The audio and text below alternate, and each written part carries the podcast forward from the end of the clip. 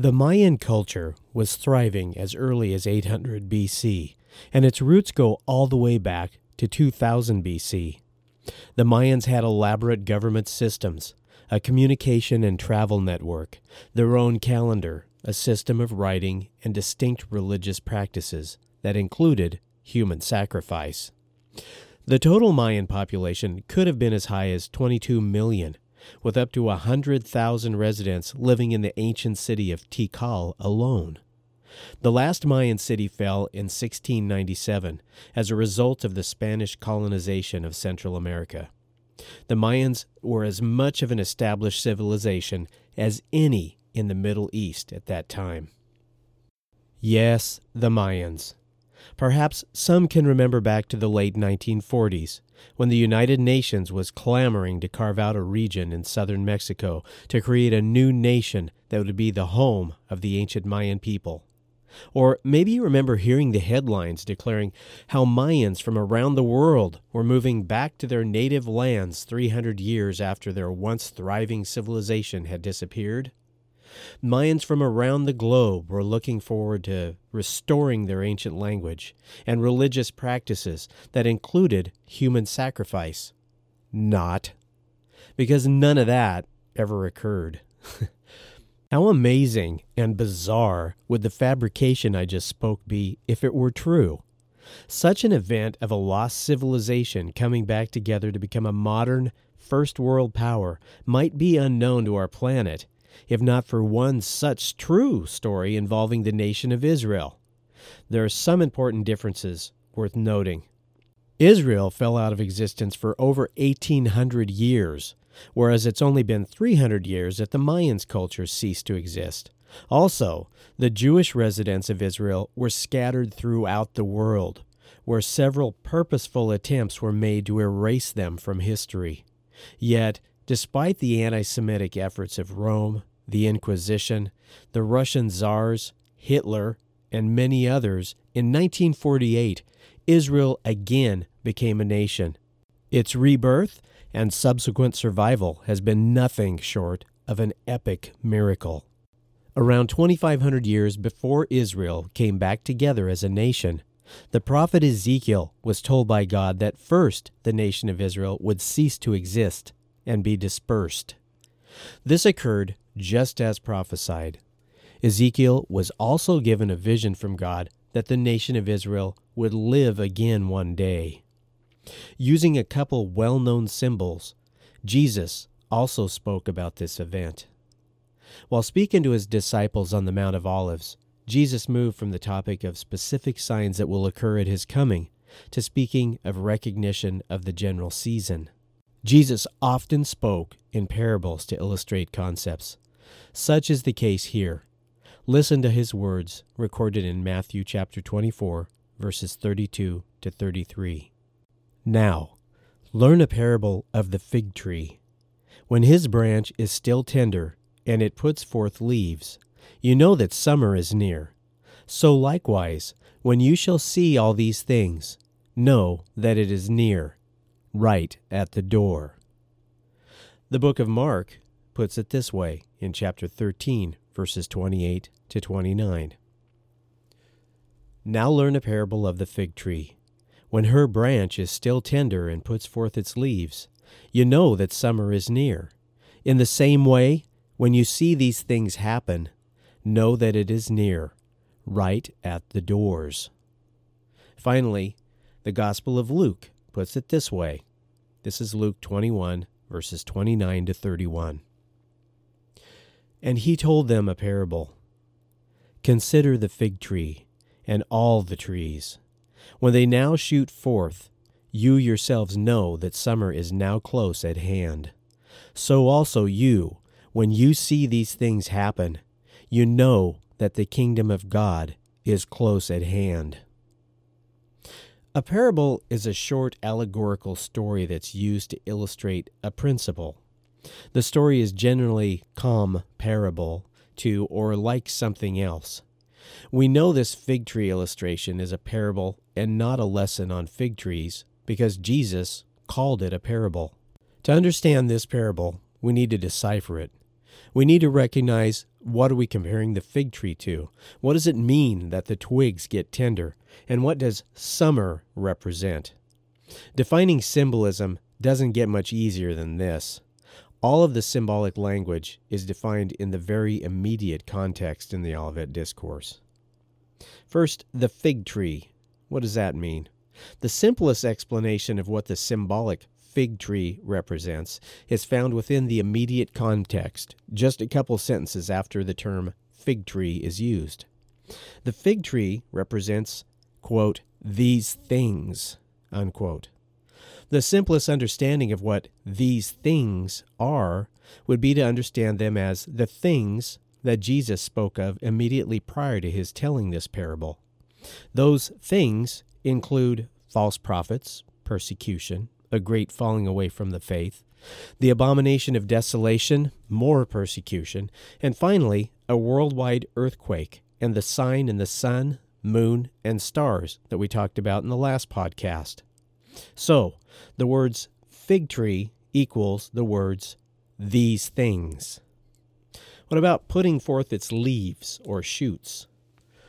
Well, when you see the fig tree putting forth its leaves or shoots, is the same thing as saying, when you see these things, the signs, happen. The words putting forth its leaves equals the word happen, or perhaps occur. What then does summer represent? The phrase, you know that summer is near, is essentially the same in all three gospel accounts. However, the Gospel of Luke is the only account that gives us a clear definition. Summer, being close at hand, represents the kingdom of God being close at hand. That's to say that the return of Jesus and his bringing the kingdom of God with him is close at hand. Inhabitants of ancient Israel, just like people of the current time we live in, were able to read the seasons by observing signs, such as a springtime bud putting forth its leaves. This type of sign, although not being accurate to the day or hour, has always served as a reliable approximation of what general seasonal change people can expect.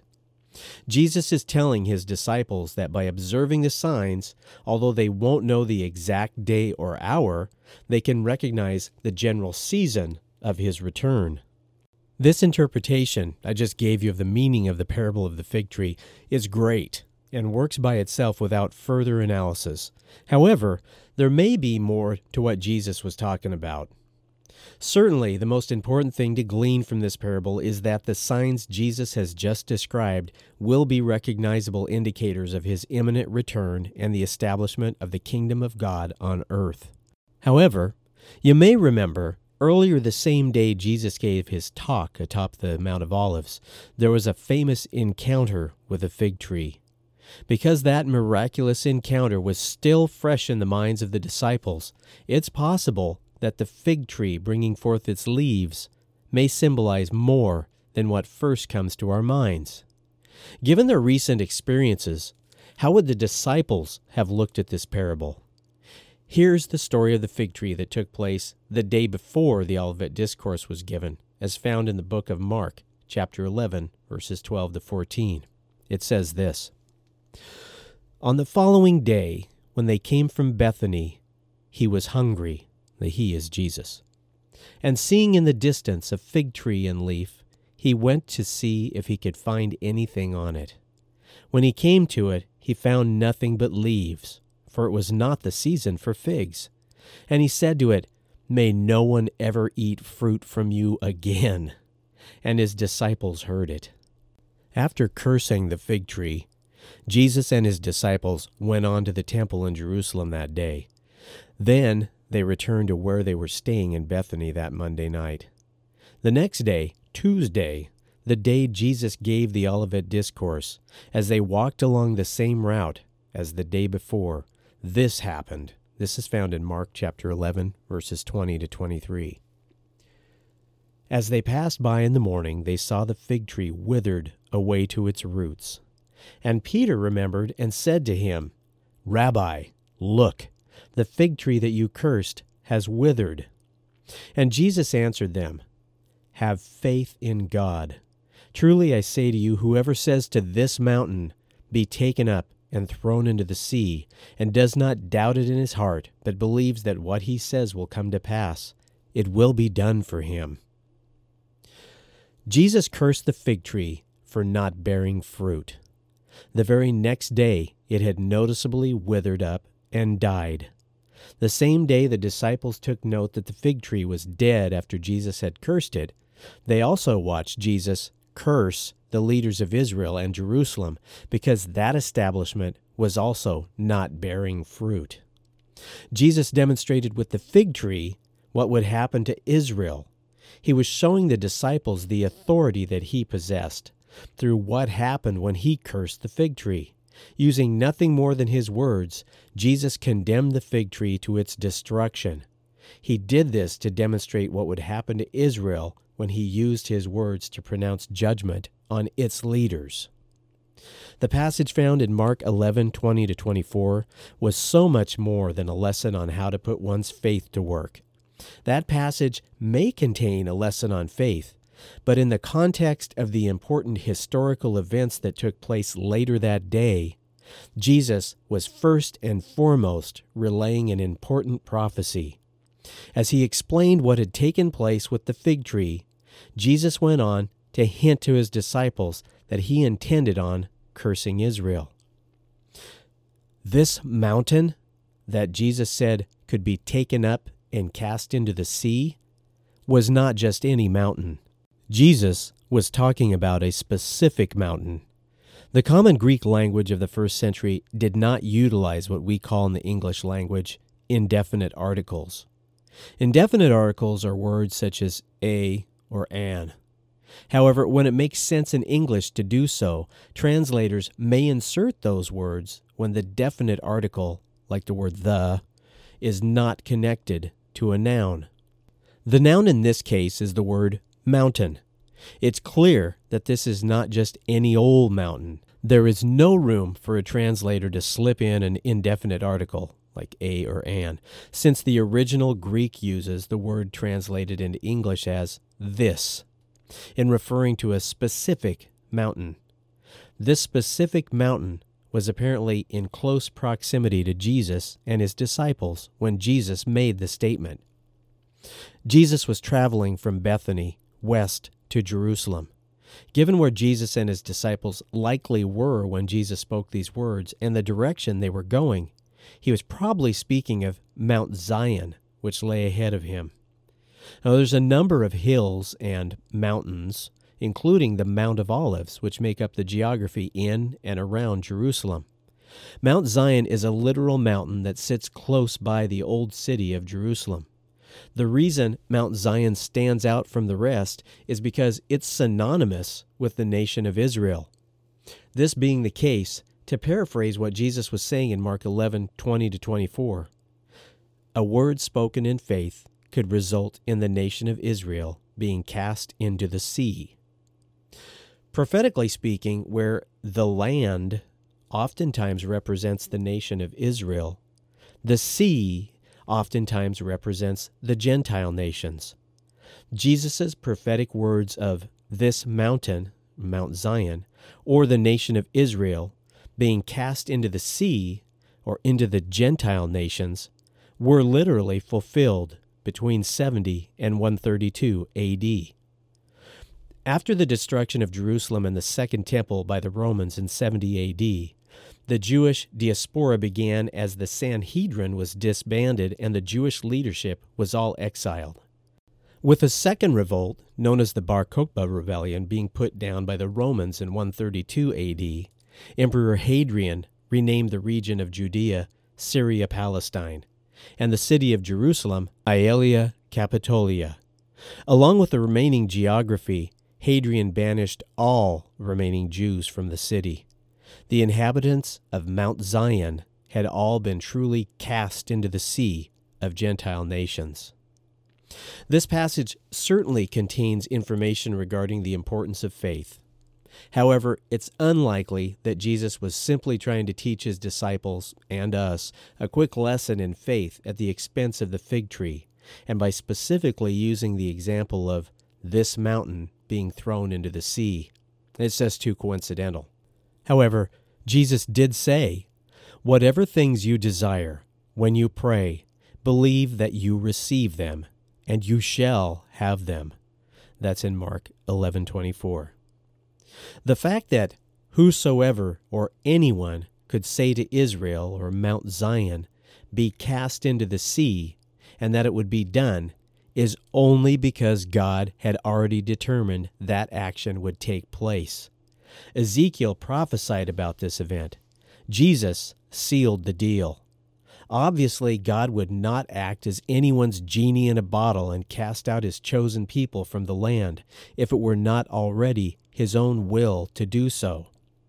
If there's a deeper lesson on praying in faith to be gained from this passage of Scripture, in light of the greater context, this is it. Pray about whatever you want in faith, according to what you know God's will to be, and it's gonna happen. I really hope you get this. By doing so, one's faith becomes greatly simplified. One's faith is no longer about hoping that what it is you're praying about will happen, but rather one's faith is simply trusting that God is who He says He is and knowing that He will do what He says He will do. I have faith one day Jesus will return to this earth and establish His kingdom. However, it is not my faith that will bring about this event. My faith comes in the form of my belief in what God has told me will happen, and it will happen. Thy kingdom come, thy will be done. The difficult part of all this is that we don't always know the will of God. But rather than patient and prayerful study of the Bible in an attempt to discover the will of God, we often resort to telling Him what we think His will should be. In an earlier story Jesus told, he compared the action of a fig tree being cut down after not bearing fruit to people who do not repent. This story comes from Luke chapter 13, verses 6 to 9. Let me read it for you. And he told this parable A man had a fig tree planted in his vineyard, and he came seeking fruit on it, and found none. And he said to the vine dresser, Look, for three years now I've come seeking fruit on this fig tree, and I find none. Cut it down. Why should it use up the ground? And he answered him, Sir, let it alone this year also, until I dig around it and put on manure. Then, if it should bear fruit next year, well and good.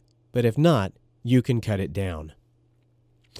This parable must have still been fresh in the minds of the disciples as they watched an actual fig tree wither and die after Jesus had cursed it. The disciples may also have been familiar with Israel being symbolically represented by a fig tree. This occurs at least twice in the Old Testament. You can look up that in Jeremiah chapter 24 and Hosea chapter 9. Considering the fig tree parables, watching the fig tree wither after Jesus had cursed it, and knowing that Israel was symbolically represented as a fig tree, perhaps the conversation before the disciples bedded down for the night went something like this What's up with all the fig tree stuff, John? You saw that tree wither and die this morning, too, right? Then, tonight, Jesus compared a fig tree putting forth new leaves to signs he was talking about, which will indicate the kingdom of heaven is near. Oh, yeah, I saw it too, Pete. And wasn't it the master It was just telling us a story a little while back about a fig tree that doesn't produce fruit? Yeah, that had something to do with those that don't repent. Based on him chewing out the Pharisees today, I think he was mostly talking about Jerusalem. Remember how he cursed Jerusalem the same way he did the fig tree? Well, I, I don't know if it went anything like that or not, but it's uh, it's interesting to think about, you know, how the disciples processed all the stuff Jesus was telling them. Was it a coincidence that Jesus was using a fig tree to make a point during the Olivet Discourse? Or could he have known that the disciples would have associated what he was saying now with the amazing thing that happened that morning? Admittedly, Luke's gospel weakens the case for this theory slightly by including the statement, and all the trees, not just the fig tree. It's very reasonable to conclude that Jesus expected his figurative speech to be taken by his disciples as a whole, and that they would pull all of the lessons of the fig tree they had personally witnessed together. The disciples could have understood that, like a cursed and cut down fig tree sending forth new shoots, Jerusalem would be cursed, cut down, and again come back to life one day. If this is true, then seeing Jerusalem showing signs of life again in the future after essentially dying could be considered a sign that precedes the second coming of Jesus. As I earlier said, the prophetic words of Jerusalem being cut down were fulfilled in 70 AD by Roman general Titus. Any signs of life that remained afterwards had been squashed by 135 AD when the Jewish population of Judea was dispersed from the land. There were no signs of national Israel left in the land. That is, until a little over 1800 years later, on May 14, 1948, when Israel again gained its independence and sprang back to life as a nation. In June of 1967, all of Jerusalem was reclaimed at the conclusion of the Six Day War. Seeing Israel again come to life can be likened to what seems like a dead fig tree putting forth its new, tender spring leaves. Few people stop and ponder what an amazing prophetic fulfillment the descendants of Abraham, Isaac, and Jacob returning to their promised land was in 1948. It was only by Israel returning to their native land that any of the other prophetic events Jesus, Paul, John, Ezekiel, Daniel, Isaiah, and all of the other prophets spoke of in regard to end times events could be fulfilled in a truly literal way. It was plainly a miracle. So let's move on to what Jesus said next in the Olivet Discourse regarding what generation will witness his return. This is from Matthew 24, verse 34. I'm telling you the truth. This same generation will not pass until all of these things take place. Mark chapter 13:30 puts it this way. I'm telling you the truth. This same generation will not pass until all of these things happen. Finally, Luke chapter 21, verse 32. I'm telling you the truth. This generation shall not pass away until all this happens. What generation is Jesus referring to? Is it the generation he was speaking to on the Mount of Olives, or the generation that would witness the signs he was speaking about? You can see how the preterist might think that Jesus meant it was the generation he was speaking to, maybe even the specific disciples he was speaking to. But as you will see, that can't be the case. All these things that Jesus spoke about include the abomination of desolation, the sign in the sun, moon, and stars, the gathering of the elect from the four corners of the earth, and the second coming of Jesus. Since this generation would witness all of these things, the first century generation Jesus was addressing in person on the Mount of Olives has to be eliminated from consideration. By making this statement, Jesus was saying two different things. All these things will take place within one generation's worth of time. Secondly, the generation that sees these things occur will also see the second coming of Christ and the end of the age.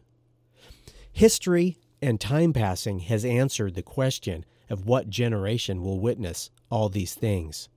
Since this statement is made immediately following the parable of the fig tree, it seems possible that the generation of the end will also witness the fig tree showing its new signs of life. Conservatively, the scripture is referring to the generation that is around that will witness the abomination of desolation occurring, and the sign in the sun, moon, and stars. The broader interpretation is that it's this generation that sees national Israel starting to show signs of life again that will be around to see all of these things take place. If the second view is true, wouldn't that mean that we're now living in the generation? Maybe, maybe not. If the second, more specific interpretation involving Israel again becoming a nation is true, there are still things to think about has Ezekiel's prophecy been completely fulfilled? Did Israel truly come back to life in the way prophesied by Ezekiel? Or would that require them to also completely turn to God? Just because man has recognized Israel's political borders, has this action fulfilled what God had in mind? Do the descendants of the tribes of Israel need to first rebuild the temple in Jerusalem and reinstitute the daily sacrifice? God only knows the answers to these questions. Ezekiel's prophecy likens Israel becoming a nation again to bones, once scattered throughout the world, being rejoined, flesh being put back on the bones, and life breathed into the reconstituted body. I personally think of Israel today as having its bones back together after being scattered throughout the world, but those bones have not had flesh put back on them, nor life breathed into them. You can read about all of that stuff in Ezekiel chapter 37, verses 7 to 9. It's my opinion that life will be breathed into the nation of Israel either when God causes the remnant of Israel to be sealed at the midpoint of the seven year tribulation period, or at the second coming when they recognize Jesus as their Messiah. Moving on in the Olivet Discourse, Jesus tells us our current heaven and earth are temporary. All three versions of Jesus' next statement found in Matthew 24:35, Mark 13:31, and Luke 21:33 are identical. Here's what they say. Heaven and earth shall pass away, but my words shall not pass away. Here, Jesus informs his disciples that even though he is talking about the end of one age, his Logos, commonly translated as his Word, will endure into the next age. He will be, after all, the King of that age. Jesus has just warned of tremendous destruction where literally the foundations of the earth will be shaken. Every mountain and island will be moved. His coming will change everything except His Word, His Logos. This is a consistent principle found throughout Scripture. In speaking of the eternal nature of God, Psalms 102, verses 25 to 27, says the following Of old hast thou laid the foundations of the earth, and the heavens are the work of thy hands. They shall perish, but thou shalt endure. Yes, all of them shall wax old like a garment. As a vesture shalt thou change them, and they shall be changed. But thou art the same, and thy years shall have no end. Then in Isaiah chapter 40, verse 8, we can read this The grass withers, the flower fades, but the word of our God shall stand forever. And turning up to the New Testament in 1 Peter 1 23 to 25, you can read this Being born again, not of corruptible seed, but of incorruptible, by the word of God, which lives and abides forever. For all flesh is as grass, and all the glory of man as the flower of grass. The grass withers, and the flower falls away. But the word of the Lord endures forever. And this is the word which the gospel is preached to you. Jesus and his word, or Logos, will exist forever. With this short sentence, Jesus summed up at least the last 11 chapters of the book of Revelation. The passing of this current planet and how it functions as we know it is no small matter. Yet Jesus' statement is simple regarding the final results of the signs. Well, let's not breeze over this statement about Jesus' word, as if this is merely saying that what's contained in the Bible that Jesus said will always be important. The Greek word translated into English as word is the same Greek word as used in the Gospel of John, chapter 1. That word is logos. If you've ever done a deep dive study into Logos, you know that it means so much more than only a word as in what sentences and paragraphs and language is made up of. Logos represents the essence of God's wisdom, logic, eternal ways, and plan. It's that wisdom, logic, eternal ways, and plan that will never pass away. Not simply the words of Jesus. As John 1 tells us, in the beginning was God's wisdom, logic, eternal ways, and plan. And all that became flesh in the form of Jesus. It's all that that will never pass away. Well, there's a lot to look forward to. Every physical thing we're familiar with will pass, but Jesus will go on. The framework of our reality and all of what we've experienced will be no more, except for Jesus and those that have placed their trust in his reality. That's where all of the signs he spoke of are finally leading to. We won't need to take any of man's discoveries with us. Man simply discovers what God has already invented or created. Man manipulates and rearranges the elements. God creates the elements out of nothing and then commands them. Having been gathered to him, will be face to face not with the discoverer, but with the actual creator of everything that currently is and that will be. There'll be no need or lack of anything, since we'll be living with the God of fulfillment. This will not be a temporary situation. It won't be like going on vacation, where the thought of returning to work is always looming overhead.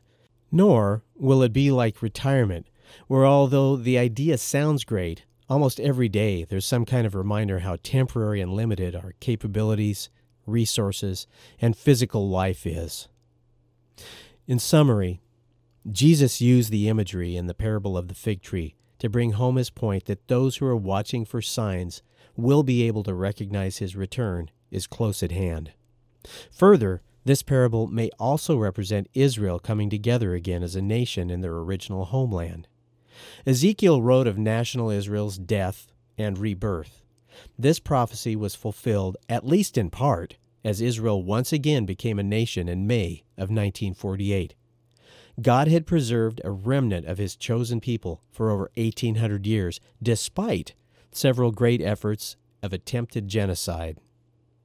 Israel coming back together as a nation is not comparable to anything else known to history. There are no cases of other peoples such as Assyrians, Hittites, Babylonians, Persians, Mayas, Incas, or any other ancient group returning to their lands and within a few decades becoming a first world nation, complete with nuclear capabilities. Jesus stated the signs would occur within one generation. Secondly, the generation that sees all the signs take place will also be around to witness his coming. Although events have taken place in history that may resemble, at least in part, the prophecies of the Olivet Discourse, none of them have ultimately qualified as having completely fulfilled the prophecies. We know this for sure because many generations have passed and Jesus has not returned. The generation that sees the actual signs take place will also see the return of Jesus to this earth.